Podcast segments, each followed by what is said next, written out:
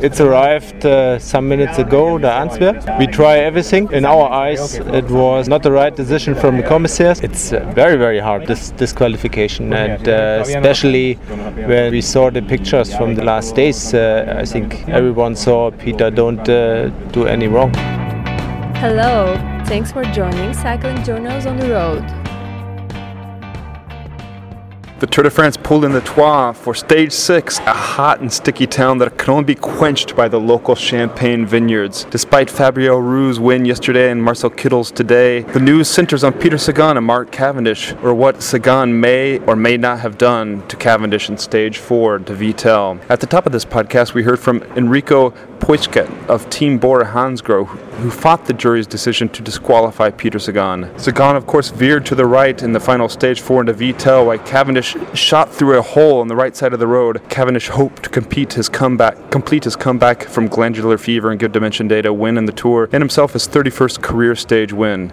It all went wrong. They collided. Cavendish fell and broke a shoulder blade while Sagan's right elbow was out. The jury called Sagan for regular sprinting and sent him home. Cavendish went home with a broken shoulder blade. Setting shotgun in this podcast is Andy Hood from VeloNews. Bonsoir, Andy. Thanks, Gregor. Uh, great to be back with you. Today we're going to hear from Cavendish, Sagan, and of course Team Bora. Andy, what's your take on the latest? Uh, Bora Hansgrohe appealed to the jury's decision to CAS, which is the high sport, the excuse me, the High Court for Sports uh, that makes the final ruling on any issue. Gregor, you're right. This has just been bouncing around the, the peloton the last uh, 48 hours. The biggest story of this tour so far, without a doubt. Very controversial decision, obviously, in terms of did Sagan deserve to be disqualified? No one's questioning the fact that Sagan deserved relegation. You know, I think that's was universally agreed upon. But disqualification came down. You know, it was big, big scandal, and it has been since. Uh, since two days ago. And you know, it, it involved uh, two of the sports uh, stars, huge stars: Cavendish, a former world champion, Sagan, two-time world champion, current world champion. Really, the two biggest names in the sport in terms of media personalities. I mean, Froome is the big dog in the yellow jersey, but he's more like a good English schoolboy, isn't he? I mean, people love Sagan, people love Cav, and those two guys going head to head in the sprints was going to be the big story almost of this tour because uh, you know the GC fight is going to be drawn down to three summit finishes, and there's like eight or nine, maybe 11 sprint stages. So having those two guys out is a huge hole in the tour. That's, that's terrible. We're left with Démare.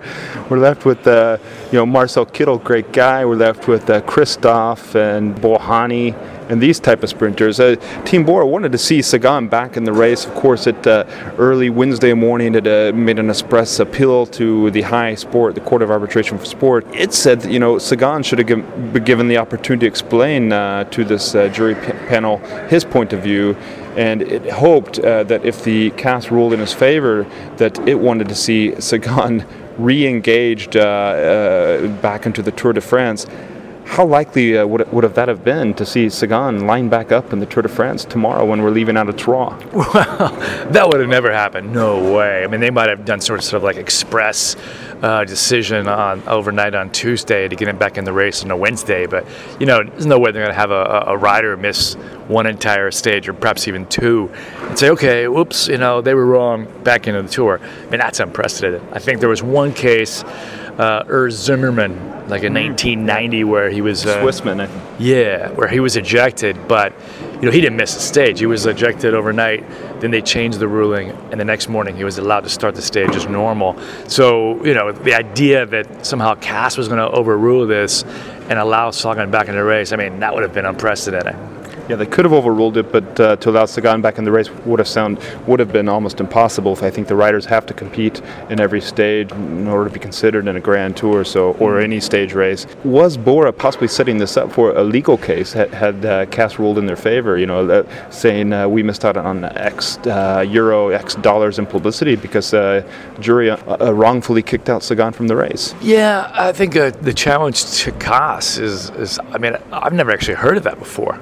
Uh, that was kind of bouncing around already after the after the disqualification because the rules explicitly say there's no appeal of a UCI jury uh, verdict, mm-hmm. a ruling. The one exception is is you, you, can challenge the, the monetary value of a, of, of a fine over 200 Swiss francs. Right. So it was curious when they, when it came out. That's why they find uh, that's why they find Sagan. That was the only grounds where they could have somehow appealed it to CAS to kind of challenge uh, a ruling from uh, the race jury. That would have been like uh, re- you know reversing a yellow card in a football match or pulling back a, a, penalty in the Super Bowl a week after the game's over.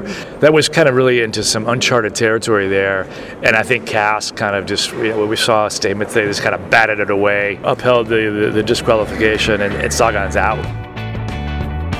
If you enjoy these podcasts, please consider reviewing them in iTunes it will make them more visible to others when they search. And become a supporter by making a donation. You can send money via PayPal to this email, gmarone at gmail.com. That's G, M as in Mary, A, R, R, O, N as in Nancy, E as in Edward, at gmail.com. It's listed on our Facebook page along with the other donation options. You're listening to Cycling Journals on the Road. Ahead of the Tour de France, the sprinters were warned that the jury would be watching the finishes with a close eye. Mark Cavendish, with 30 stage wins, said that the jury had much courage to kick out the current world champion Peter Sagan. There's always going to be an opinion on me. I have a lot of people who don't like me. I have a lot of, lot, lot of good fans. I have a lot of people who don't like me. There's always going to be opinion on Peter because uh, he's a great person for the sport. Um, I think what you have to do here is take away the riders involved, take away the jerseys involved, and uh, and, and look at what happened, and that's why we have a jury um, to make those decisions. And uh, if I'm honest, it takes it takes a lot of courage, a lot of balls to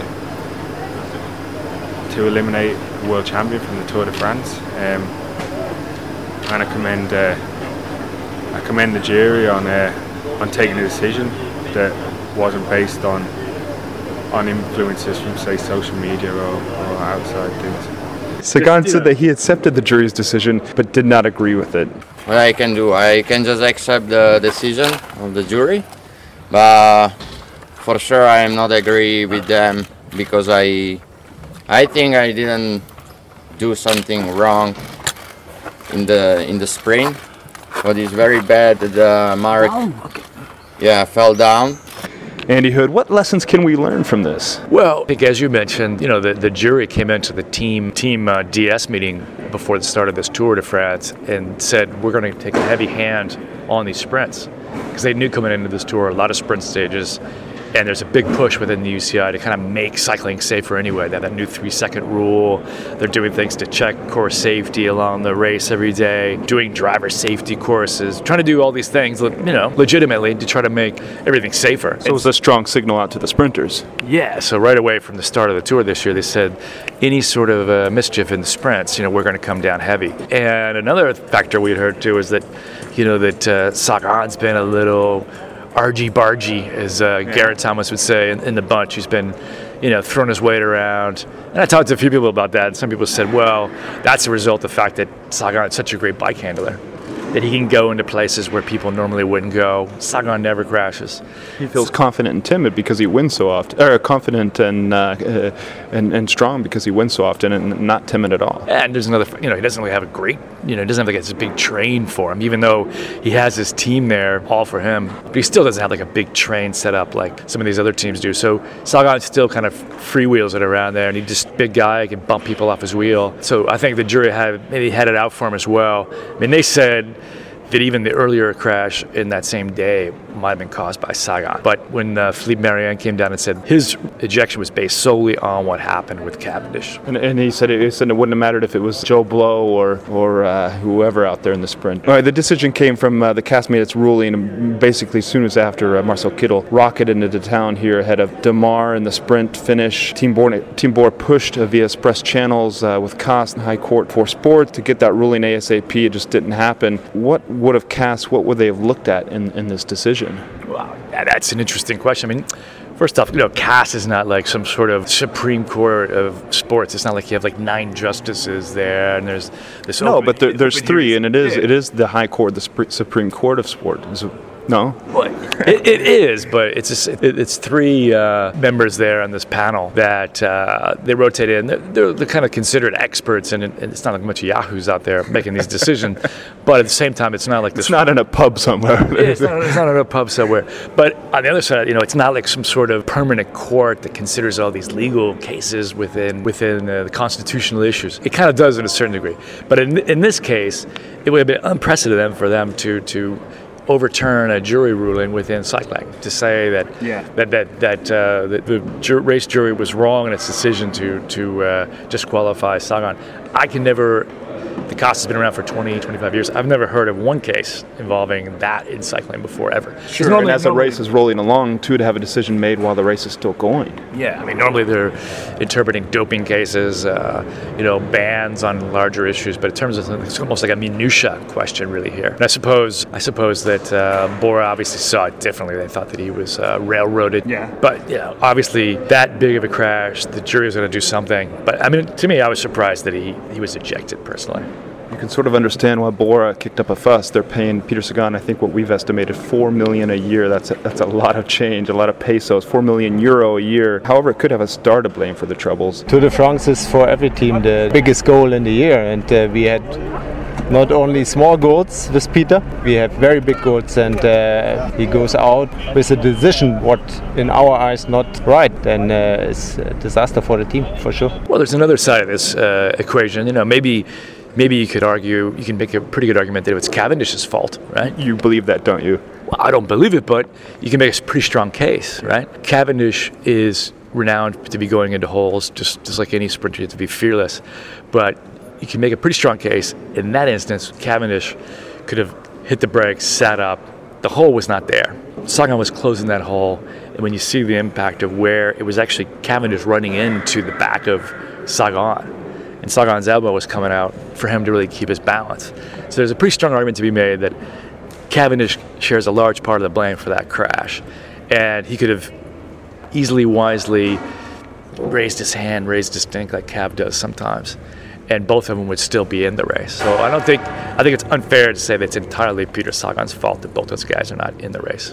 It's one of the beauties of sports. We have all these different angles to look at, and it, will really keep us uh, talking for the rest of the tour. We, of course, have about two and a half more weeks to go, and many more sprint stages. Well, the way the, way the GC's checking up, we, it's probably this is all we'll have to talk about. We'll be talking about this every night. Andy Hood, thanks for joining me on the podcast and providing your excellent ins- insight.